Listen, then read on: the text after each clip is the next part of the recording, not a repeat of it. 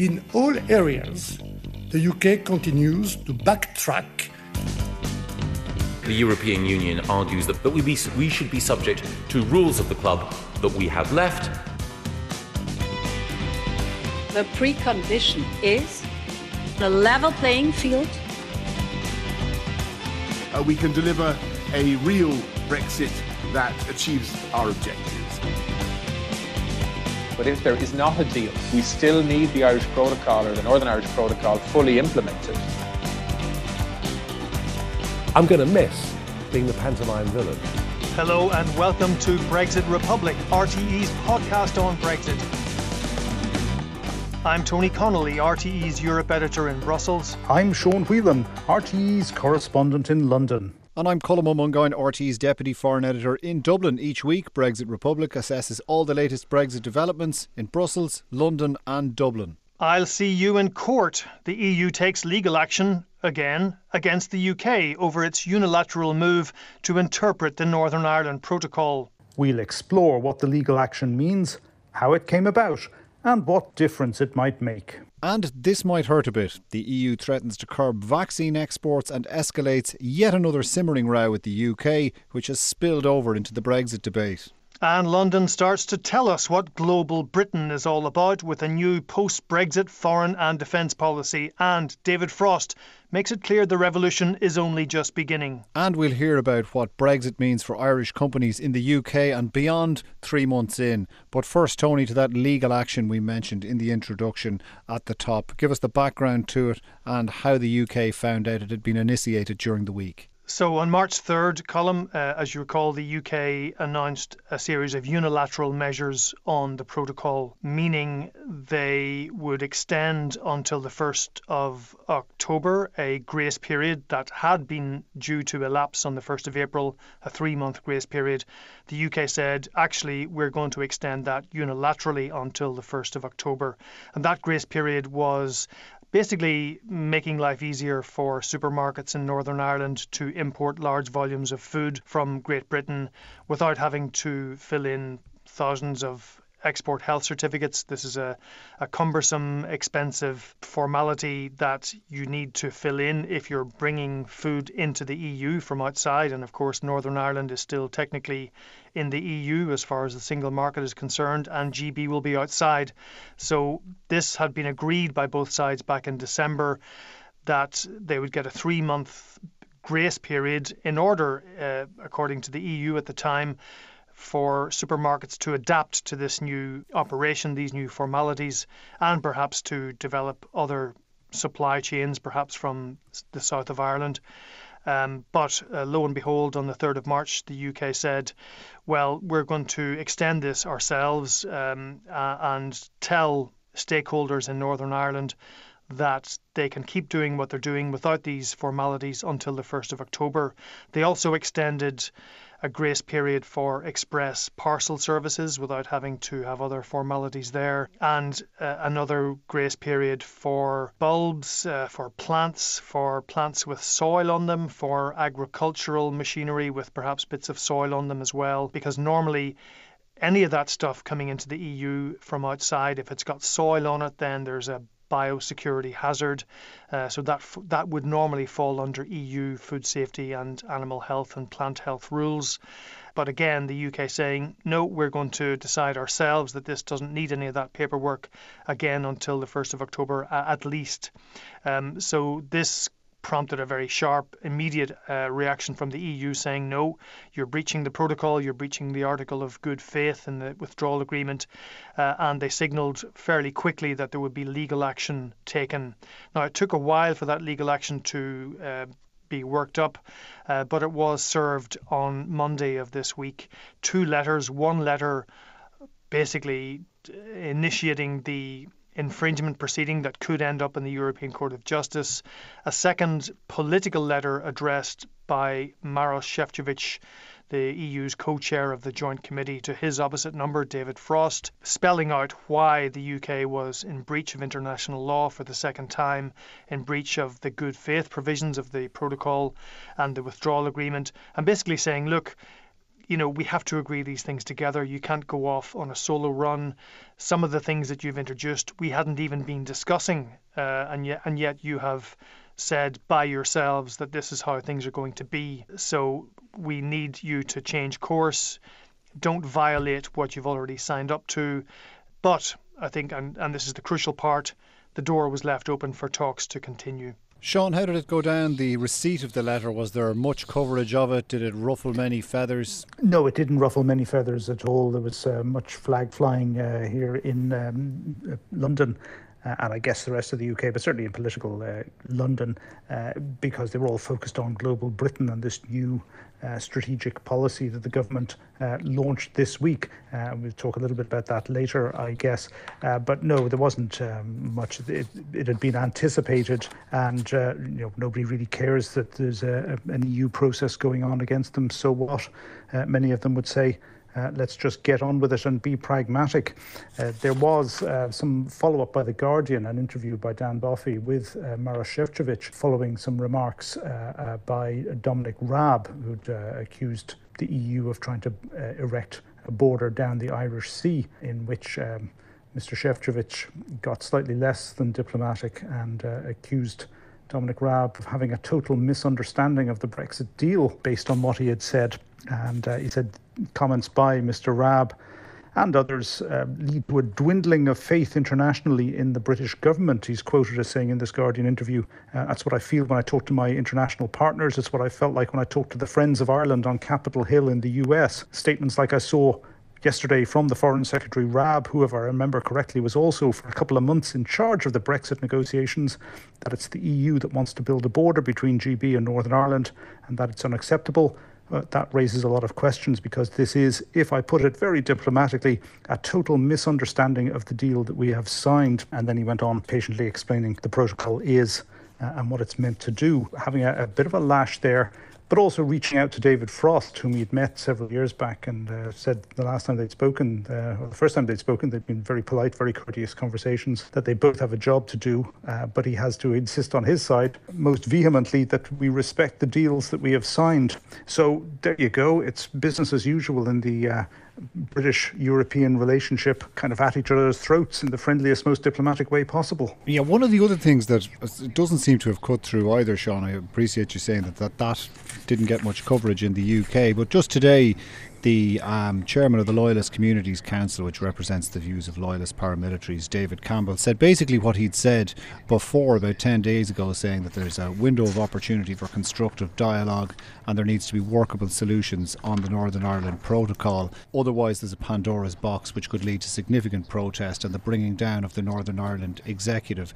When he said it the first time, it didn't seem to cause much reaction in Westminster. He said it again today. Again, there's not much reaction. Is it cutting through at all? Are the concerns of Northern Unionists cutting through at all? Or does the UK government see itself as having acted in accordance with the wishes of those constituents by extending the grace periods out unilaterally? I kind of get the impression watching the government over here that Northern Ireland is such a small thing, and when they are pitching themselves as global Britain, sending aircraft carriers off to the Pacific to stand up to China for values, this is a problem to be dealt with by the Northern Ireland office.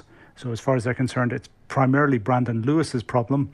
Within the Westminster Parliament, any of the cut through that happens is coming bleeding across from the opposition benches where the DUP sit uh, onto the government side via the European Research Group, who are sympathetic to the uh, to the DUP's position uh, and uh, are saying, look, we were promised by Boris before uh, we voted uh, on these, these deals that they would get rid of this protocol after a year or two. Uh, it was only in there for, for uh, window decoration uh, to get the deal through, but uh, our understanding is that he's going to get rid of it eventually and you ought to get on with that. So there's a little bit of rumbling on the government backbenchers, but it's fairly esoteric stuff and it really doesn't make it much into the, uh, to the general media at all. There's plenty of other stuff going on here. COVID, of course, dominating all the headlines, bits of Harry and Meghan stuff going on uh, and all this global Britain stuff, and it's just not cutting through at all. Tony, does it make any headway in the European Union then, the concerns of loyalists stroke unionists, because obviously it's been repeated before that, you know, there was every effort made to avoid a land border on the island of Ireland because that would threaten the Good Friday Agreement if it was introduced because of how it might play into Republican and nationalist concerns. But the concerns that have been raised by loyalists and, and unionists, does it impinge on the thinking at all of the European Union? Do they feel they have looked after that in the best possible way with the Northern Ireland Protocol? Is there any openness for further dialogue in order to come to the practical solutions that people are looking for? Yeah, I'd, I'd, I'd say two things to that Colm. First of all, yes, you do hear um, from time to time over the past four years the sentiment that you know it, it, it's a pity that you know when we are dealing with Northern Ireland, we're dealing with the Irish government, we're dealing with stakeholders. But you recall that throughout that whole period of the backstop and uh, what followed the backstop, the Northern Ireland executive wasn't up and running. There was there was nobody to talk to at political level in Northern Ireland, who were you know active ministers or actively running the, the, the shop. Uh, I mean, they were able to talk to civil servants and they, they had numerous meetings with stakeholders. I remember speaking to one very senior member of Michel Barnier's team uh, when he went on a visit to the, the border. He went to Dundalk and then went to the border, and she was talking about you know, looking over the border into Northern Ireland um, and thinking, you know, we need to hear more about what's going on there. Um, and to be fair, Michel Barnier did meet members of the Unionist uh, community um, as well as the Nationalist community in different uh, parts of Northern Ireland. Um, bringing things more up to date, it's it's a, an interesting point because there was a discussion about uh, a week ago in Brussels among EU ambassadors with you know taking stock of of the, UK's unilateral action and taking stock of the legal action that was about to be announced um, this week, and there there was strong support for Maros Šefčovič to keep talking to stakeholders in Northern Ireland, businesses, unionist groups, unionist politicians, and also a view that member states should now begin some outreach as well, not leaving it all up to the European Commission, because of course the Commission are the people who have to kind of run the protocol uh, from a legal uh, point of view. And there was a feeling that member states should now be kind of pulling their weight in doing some outreach to Northern Ireland as well. In, in what is is that directed at Ireland specifically at the, the outreach to Northern Ireland, or is it all member states of the European? No, it's Union? all because, member states. You know, when they were negotiating the Brexit agreement, it was all can this all be done through the Commission, please, in the interests of coherence and unity. To look for a member state by member state approach is a kind of a departure from that. Well, no, I mean, I mean the way the the, the way the EU does treaties is that member states give the Commission a mandate to negotiate those treaties. And that's what happened with both the withdrawal agreement and the future relationship, the trade and cooperation agreement. And at each turn, member states are kind of invited to buy into the Commission's position. And, and of course, you know, Michel Barnier had the strong support of member states throughout as negotiator. But this is something different. This was more of now that we have the protocol up and running and we can see the difficulties there, maybe member states should also get involved in trying to help the process. Now, I was trying to follow this up to see what exactly did that does that mean in practical terms, um, and what appears to be the case so far is that there may be some approach out of Dublin. In other words, EU ambassadors in Dublin may get involved in some in some shape or form.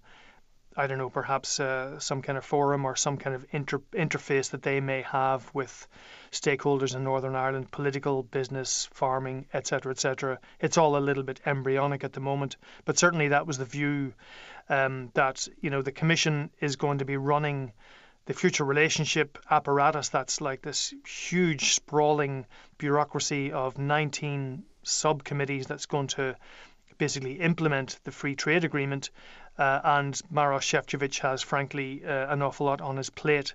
So it would be helpful if, if member states could play some kind of part in trying to. I mean, the whole idea is that the protocol is not the problem, it's the solution. And we need to find ways to make that solution kind of workable and sellable uh, to unionists. But clearly, that's a you know a fairly big uh, big job. One voice that uh, did intrude into the debate on this during the week was uh, Peter Mandelson. You might remember him as a minister in Tony Blair's government, but also as a former EU trade commissioner. Uh, he was speaking at a book launch during the week, and he homed in on this issue of the Northern Ireland Protocol, uh, and saying it's all very well to be looking at the uh, great opportunities that Brexit may present to Britain, and he does think there are opportunities in it. But uh, he said if the Northern Ireland Protocol doesn't work, then the EU UK relationship won't work. And pointing at David Frost, saying he has a very great responsibility to put things right in the job that he has.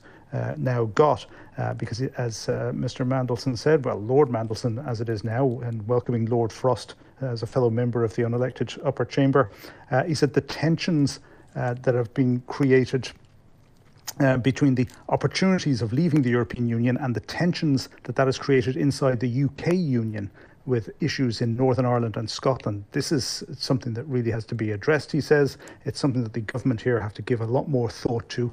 And he's speaking as a unionist, somebody who believes in the United Kingdom, uh, says that it's really important that they address those tensions uh, and get to the heart of them. And first place to start is with that Northern Ireland protocol. So, yes, at the political nerd level, uh, this is an issue and it's a hot potato, but a lot of them would rather the hot potato was being handled by somebody else, I suspect. And for the outside world, outside the, the Westminster bubble, uh, it's you know it's a, it's a minor issue. It's one of those many things that just bubble away in the background that people don't really pay too much attention to until it explodes.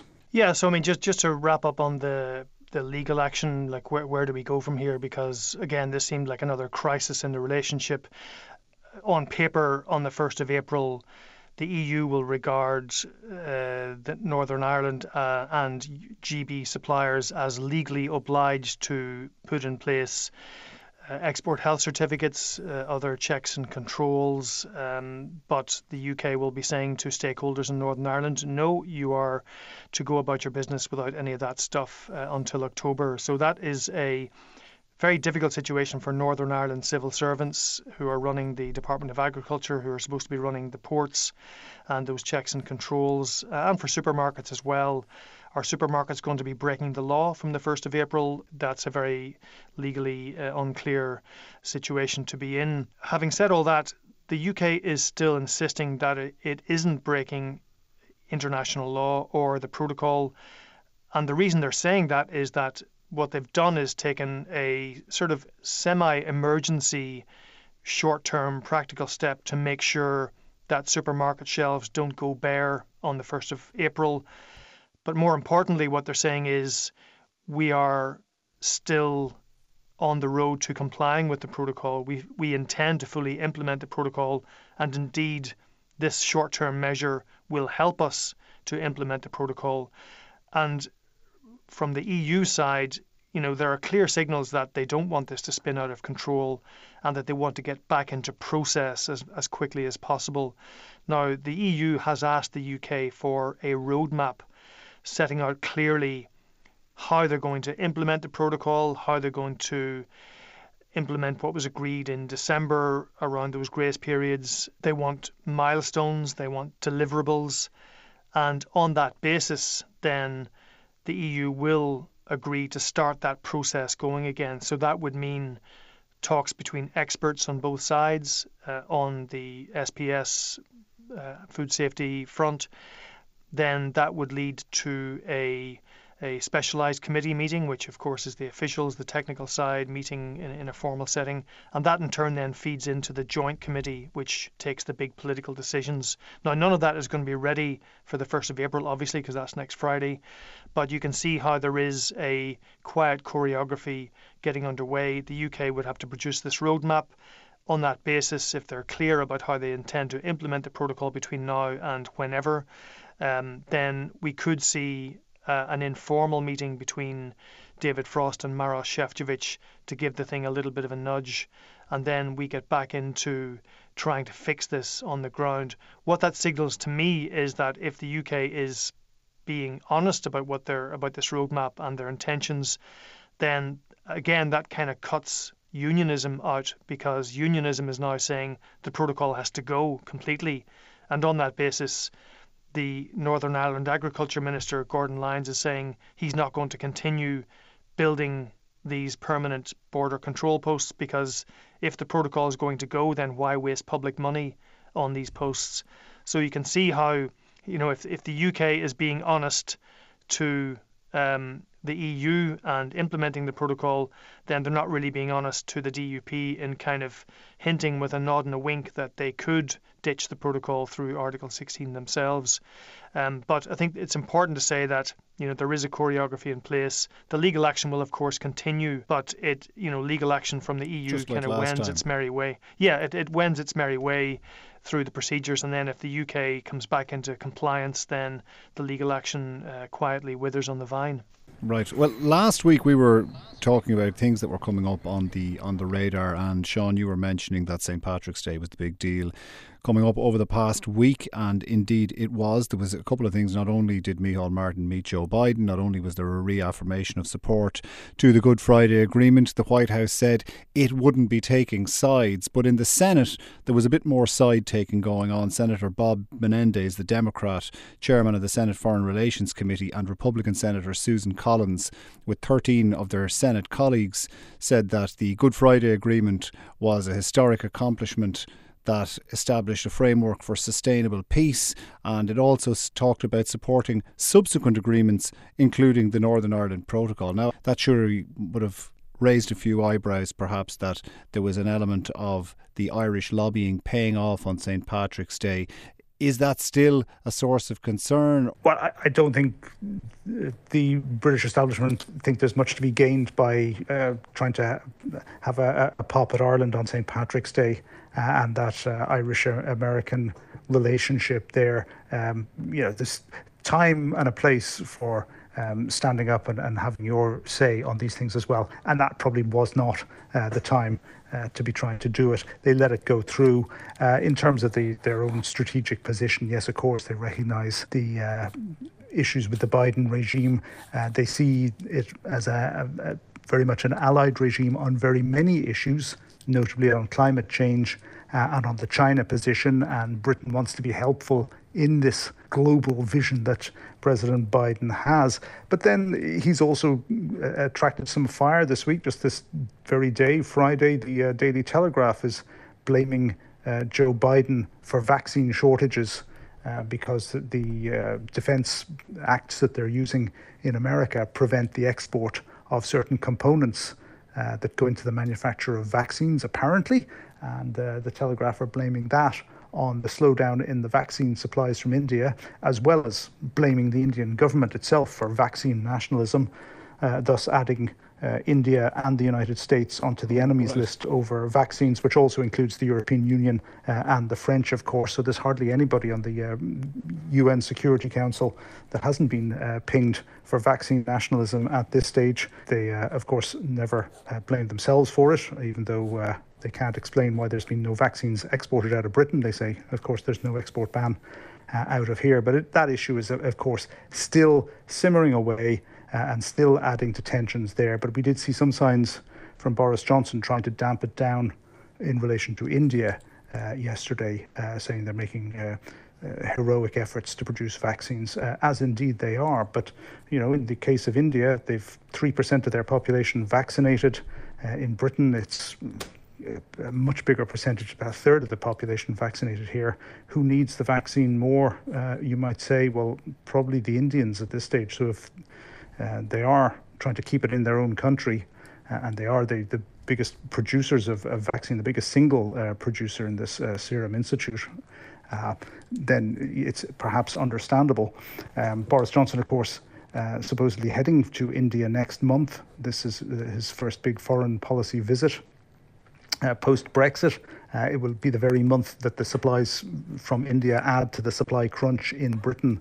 And uh, their first real setback uh, in this vaccination campaign, which has been tremendously successful uh, in the country, um, that is now going to be biting in the very month that he's in India. So it'll be interesting to see uh, if it crops up for uh, uh, as an issue for him there. But I suspect he's playing the longer game on this one. Uh, there's no point in bashing India right now if you're trying to make India a strategic partner of Britain. The British will be looking at the Indian relationship with China and thinking there's opportunities for the sale of high technology equipment here, uh, and that's very much the, what they were announcing as part of this strategic review in the country, having effectively an industrial policy that will put a lot of government money into uh, both basic scientific research, something Dominic Cummings has championed, um, but also uh, advanced technology research in terms of defense projects, uh, looking at uh, DARPA in uh, America as an example there, something that they've been doing in the European Union as well, uh, trying to get more government money channeled in through defense under the defense heading into scientific research to try and gain or regain uh, technological leadership in the world, and then uh, from there you start selling it on to uh, to other markets. So that is very much the the global Britain view, which is being articulated really for the first time. It's just been a slogan uh, up until now. Uh, now uh, we're starting to see them put some flesh onto the bones of that in terms of their outlook on the world, but also their defence and foreign policy uh, positioning. The other thing that uh, they've done, of course, is uh, invest in more nuclear weapons. They're going to increase the uh, the nuclear stockpile. That did get them uh, some condemnation from the United Nations earlier in the week, but again, not an issue that cut through at all into the media coverage back home in Britain.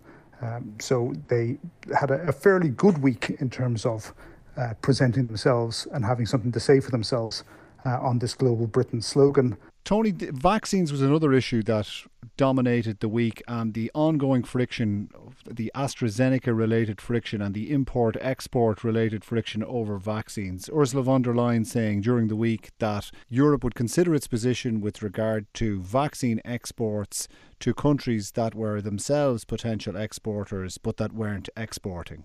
Yeah, so this is all in the context of the supply of vaccines to the European Union falling short in the first quarter, especially AstraZeneca. AstraZeneca was supposed to deliver 90 million doses in the first quarter. They're only going to deliver 30. Uh, in the second quarter, they were due to deliver 180 million doses. Uh, they're only going to deliver 70. And of course, there is a, cl- a clamour, a hue and cry from across the European Union, notwithstanding the problems with uh, concerns over blood clots and some vaccine hesitancy in some countries. But with the UK variant and the third and fourth waves taking hold in quite a few European countries now, there is real concern that vaccines need to start being delivered. And if it turns out that the EU is exporting vaccines around the world but not getting much love in return, then Ursula von der Leyen said that they would look at all the tools available to them. Nothing was being ruled out. And she talked about Article 122 of the European Treaty, which provides the EU with uh, exceptional powers to. Uh, to restrict exports uh, if there are clear societal and economic uh, difficulties. Um, this apparently was was invoked once before during the oil crisis in the early 70s. Um, but it was quite an escalation by Ursula von der Leyen. In effect, she was saying, look, Europe has exported 44 million vaccines to 31 countries. Europe has exported 10 million doses um, of Pfizer BioNTech to the UK, and yet uh, the UK has not exported any AstraZeneca doses to the EU. Now, of course, people are saying that it's not the EU who exports, it's companies but of course, the net effect is that the EU is suffering, member states are suffering from a shortage of vaccines. So it is getting again into this fairly toxic debate about vaccine nationalism. And of course, that threat to tighten export restrictions using this particular Article 122 uh, provoked a fairly um, colourful response from the UK. Dominic Raab, who we mentioned earlier, pretty much likening the EU to a tin pot dictatorship. Um, some of the press coverage in the UK was quite uh, interesting in that they referred to the German Commission president using wartime powers. Um, you could see what buttons were being pressed there and were being pressed in return. But I, I would have to say that her particular move on export curbs does not enjoy universal support. Um, Ireland has real concerns about this because of the nature of global supply chains. Bits and pieces of vaccines get made uh, all over the place, and if you start restricting exports, then you could run into trouble by companies, countries that are start to refuse to uh, send vital supplies and component parts to Europe uh, if there is an escalation sure. of some kind of trade war. Uh, as the UK is finding out with regard to India, Sean, just how delicate those supply chains are, and whatever about the dog whistling about a German using wartime powers, the anonymous briefings coming from UK government sources cited in some UK media that the EU's treatment of AstraZeneca, basically saying that the EMA was polit- politically launched into this row because the EU is jealous of the freedom of Brexit Britain and how it's forging ahead with its vaccination programme. And this jealousy manifested itself in a stymieing or an attempted stymieing or a threat to stymie the UK's vaccine rollout. Heady stuff. Yeah, some of it. Ha- some of it has been quite extraordinary. I mean, the usual suspects immediately uh, said this is political when a number of EU countries, first of all, a small number, but you know it, it grew to, to just over half the member states had uh, paused use of the AstraZeneca vaccine. Uh, immediately, the fingers were pointed and said this is a political move by the EU in fairness to the other parts of the media here, they did jump down very quickly and say, hang on, this is not the EU. The EU's own regulator is saying this vaccine is safe to use. This is individual countries. Uh, some commentators were going further and saying, does this not actually prove that European countries are sovereign in very many areas and don't take their orders from a, a, a central power in the EU? Uh, but be that as it may, the subtleties of, of uh, EU constitutional arrangements do t- tend to get lost on a lot of people. Uh, we saw on the front pages on Thursday when this uh, supply problem that has been tr- traced to India and also the just the, the, mathematics of trying to expand the um, number of people that you uh, give a first vaccine to at the same time that you have to start vaccinating all the people that you've already vaccinated and give them their second dose, uh, that becomes uh, problematic. So that's why they've hit this uh, speed bump uh, in uh, the, the first real problem of the, the vaccine rollout here. Nevertheless, a couple of the newspapers here, like the Telegraph and the Sun, accompanied their huge uh, headlines saying uh, problems with the vaccination rollout with big, huge photographs of Ursula von der Leyen. Completely different stories, but the visual uh, image uh, that people would have passed on the newsstands would have been vaccine shortage in Britain, big photograph of von der Leyen. Yep, obviously the EU is to blame for this one again. So the Brexit war uh, has continued by other means uh, and has rolled into uh, the uh, uh, the vaccination uh, question and, and, the supply of vaccines. today, of course, following those rulings from the European Medicines Agency, which was carried live on the uh, on some of the uh, TV channels here. Extraordinary. I've never seen uh, European agencies having announcements carried live in that kind of way. but now that they have said it's safe, there's been a lot of coverage here in Britain, leading bulletins saying, yeah, AstraZeneca is safe. Everybody says it's safe carry on and, and let's use it. Uh, despite the fact that some of the countries that weren't uh, using this vaccine were uh, non EU European states like Iceland and Norway, the Prime Minister, has to be said, is, I think, trying to damp down uh, some of the uh, more ardent uh, nationalist commentary around things and saying, look, global supply chains have to be protected.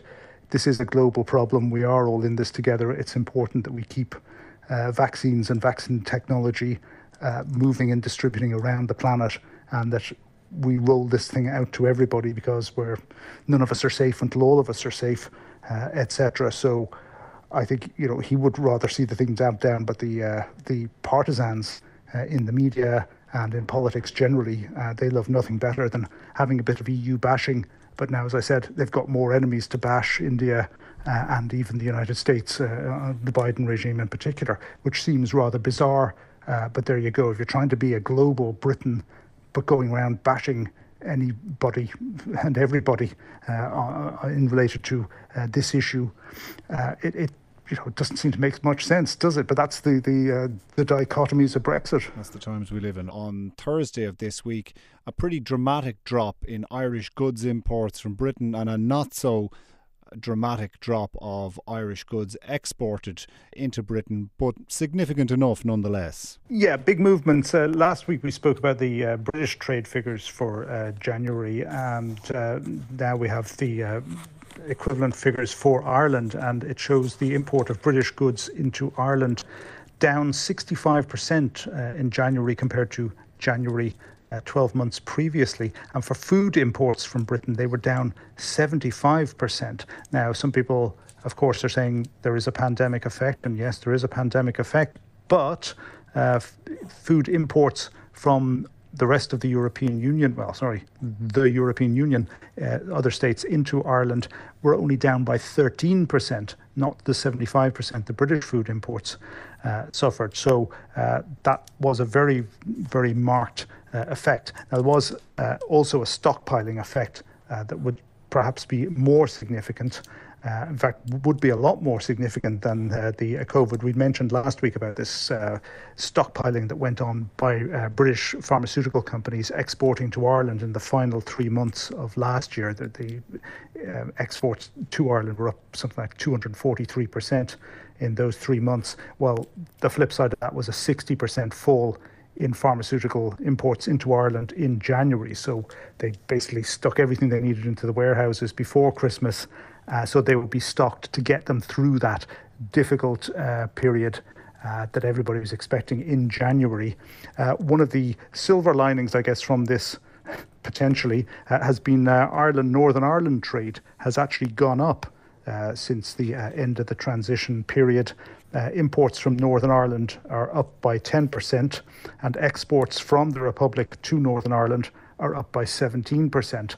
And that probably is uh, entirely a protocol related effect there, uh, in that uh, supermarket supplies, which we've spoken about being disrupted, the, the Great British Sausage shortage. Uh, going from uh, GB into Northern Ireland, well, some of those products, the, the meat products in particular, uh, could be and perhaps have been replaced by supply chain changes inside the island of Ireland itself. So, an increase in, in north south trade it had been generally underweight um, when you compare uh, countries that are sitting side by side. So Northern Ireland Ireland trade uh, should have been higher than uh, it has been in the past. It certainly seems to have gone up a bit uh, in the month of January because of the uh, issues related to. Uh, the UK leaving the customs union and single market and the protocol effects cutting into place. Again, just like those British figures from last week, we'll have to say we'll have to wait and see uh, throughout uh, the rest of the year what is permanent and what is temporary. Okay, Tony, exports and Irish exports in particular, and Irish businesses that export is the theme you'll be exploring with this week's guest interview. Who will you be talking to, and what about as myself and Sean depart for the guest room and leave you to it? Yeah, I'll be talking to Marina Donoghue, who is a representative with Enterprise Ireland in London. Now, she covers the UK market for Irish companies uh, exporting into the UK and locating in the UK, and also Eastern Europe. So I'll be asking her about what the picture is like uh, three months in to Brexit. I think I think there'll be some surprising findings there. I'm joined by Marina Donoghue, who is the overseas, the regional overseas director of Enterprise Ireland. Marina, very welcome to Brexit Republic. For those of us, uh, for anybody listening who is not familiar with Enterprise Ireland, just explain what Enterprise Ireland does and what your own role is. You're, you're based in London, is that right? That's correct, Tony, and delighted to join your, your podcast. Um, yeah, so Enterprise Ireland is an Irish government agency working with about 4,000 clients across all sectors um, throughout Ireland and uh, working with them as they grow, helping them innovate and helping them win export sales in global markets. So we have 40 offices globally. I'm based here in London and I cover the UK, the Nordics, Central and Eastern Europe, and into Russia. So it accounts for about 40% of all Irish exports at the moment. Um, so we, we've already been talking in the podcast about, you know, a big slump in trade in January between the UK and Ireland. And, you know, famously, Ireland is the country worst affected by Brexit on paper. It's, we're three months into Brexit at this stage. What kind of picture has emerged from your vantage point? Well, it certainly has been a period of great change and great uncertainty. Um, there has been quite significant um, disruption in the market, obviously, and problems for Irish exporters both moving product um, you know, into the UK, but also sourcing material and, and, and product from the UK and bringing it back into Ireland.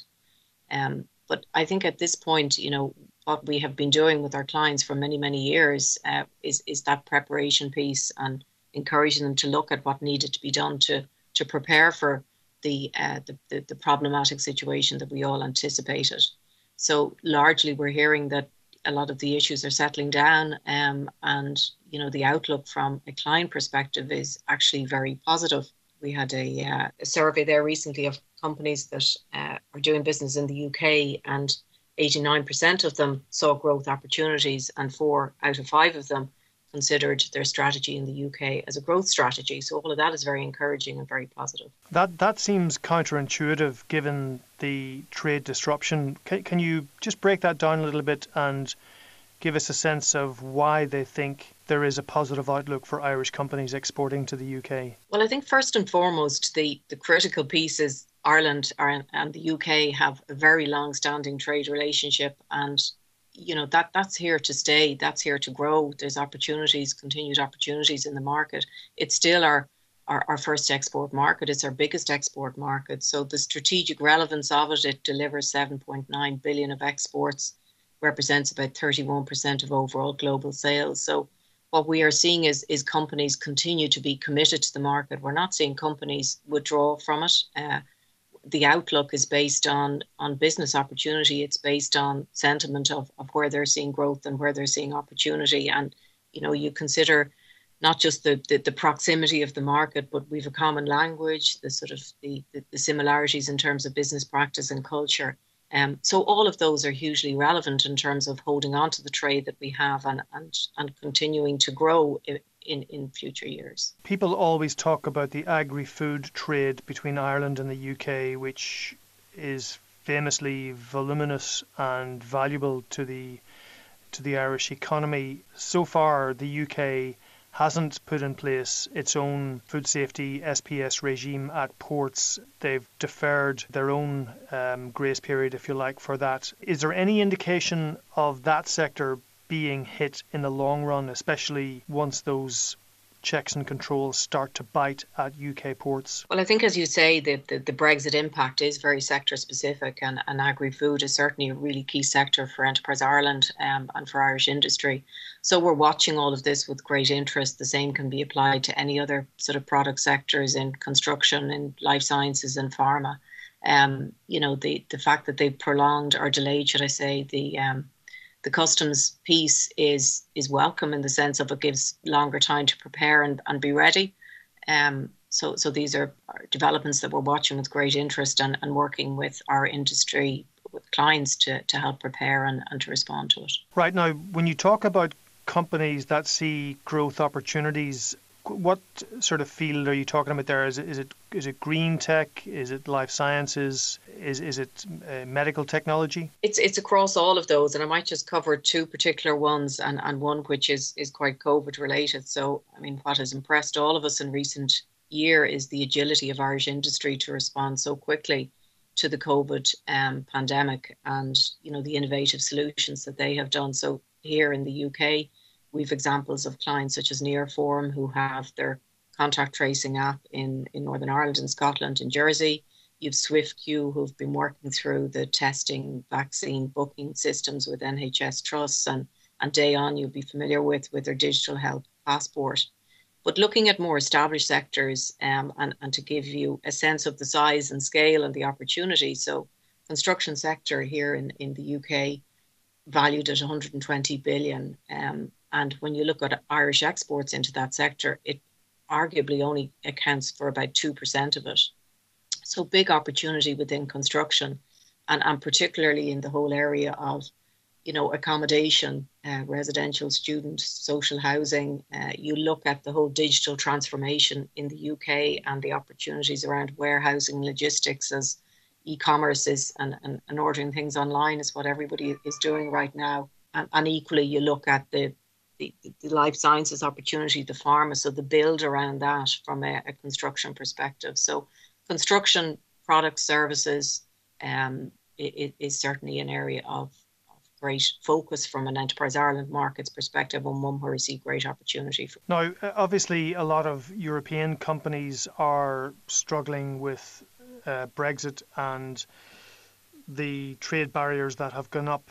Uh, are there opportunities there for Irish companies if the field has been thinned out a bit, or if there are fewer competitors for Irish companies operating in the UK market? I think it's a really good observation and point, and, and yes, it's certainly something that we're hearing anecdotally from our clients that the the problematic trading situation in the first couple of months has has resulted in European companies looking closer to home.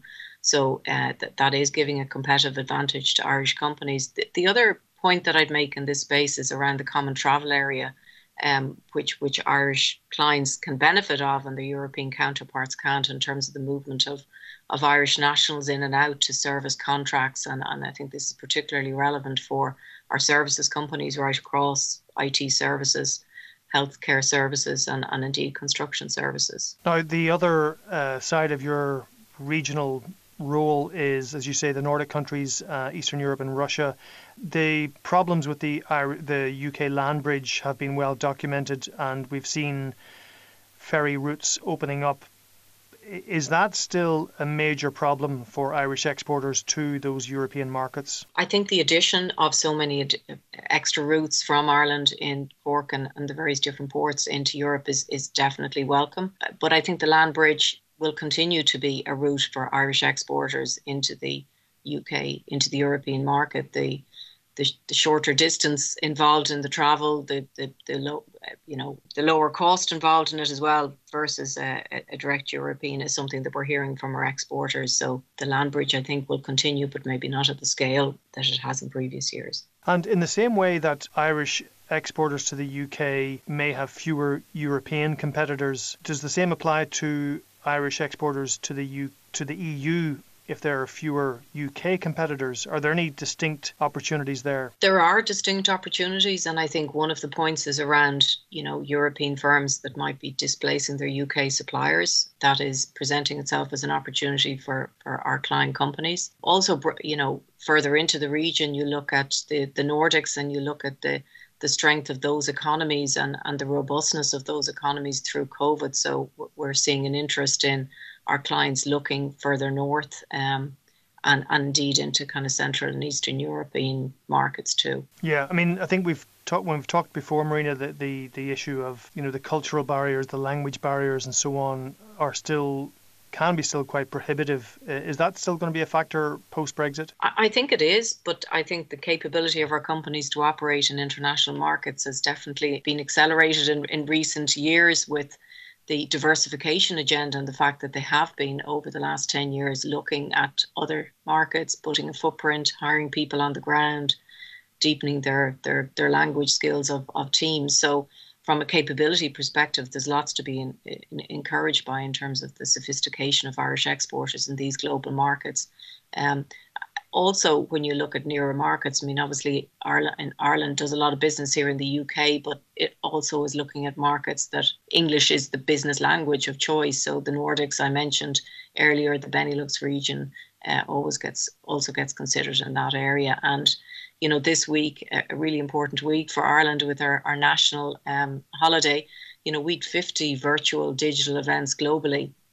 Um, and, and, many of them are in the US, which is a hugely critical market for Irish exporters.